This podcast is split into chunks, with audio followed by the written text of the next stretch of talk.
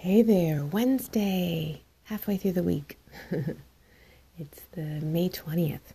So I'm going to continue on with uh, Forward Current. Um, hope you've been enjoying it so far. And um, I figure let's start with a deep breath. We can take it together. Inhale and just release. Just drop your shoulders because... Um, That's always good to just kind of let things sort of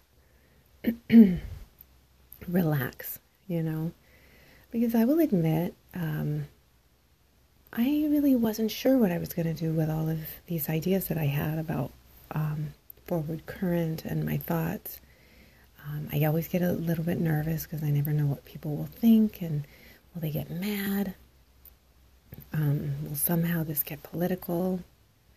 And uh, I am very aware of people right now, including family and friends. You know, they they they, I guess they sort of have a side. I mean, it kind of looks like it uh, about topics and situations and things like this. And um, I always get nervous. I'm just not a side picker. You know, I mean, I always, I guess, I'm the side of kindness and compassion and all of those things, but. Uh, If I pick a side, rooted, angry with another side, it I can feel it immediately. My current is being pulled back. Something just doesn't feel right for me.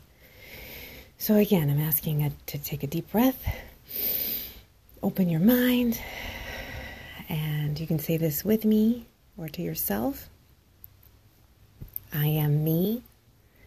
I am here. I am present. I release what does not serve me. I release anger. I release anxiety. I am moving forward. So how does that feel?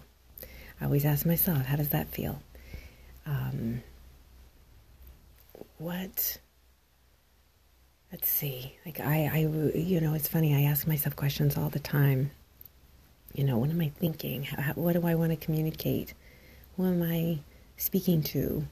Who am I, you know, what's the point of all this? What's the goal? What's the goal to do this? Um, I guess the goal is reaching out and checking in with all of you out there and saying, try to take a deep breath and ask yourself, uh, you know, ask yourself, am I stuck?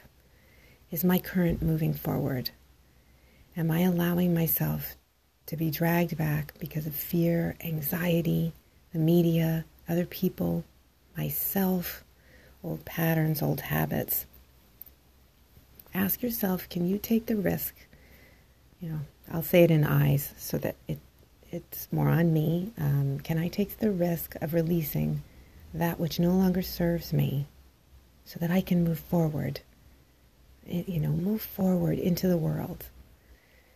I see it as when you take, the, like, let's say you're taking a side on something, and um, unless it's like a side where you're, you can feel it, your current is forward, you're feeling really good, things are positive, um, but let's say you're angry at the other side.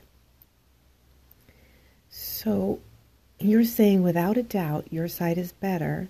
And there's a, you, there's a justification for the anger to the other side because you've, you, you know, all right, again, I should probably stay in I. So I'll ask myself, do I, why do I feel anger to the other side? Like I know more than they know. What I know is right because I feel like they may not care because I'm, because I declare myself to be a kind person. And to me, my side would be so obvious. But I stop myself, again, because my current feels like it's being pulled back because the other questions come up. What do I think the other side feels? Couldn't I imagine that they might feel the same way as me? That they feel their side is right. They're feeling very passionate. They're feeling really good about themselves.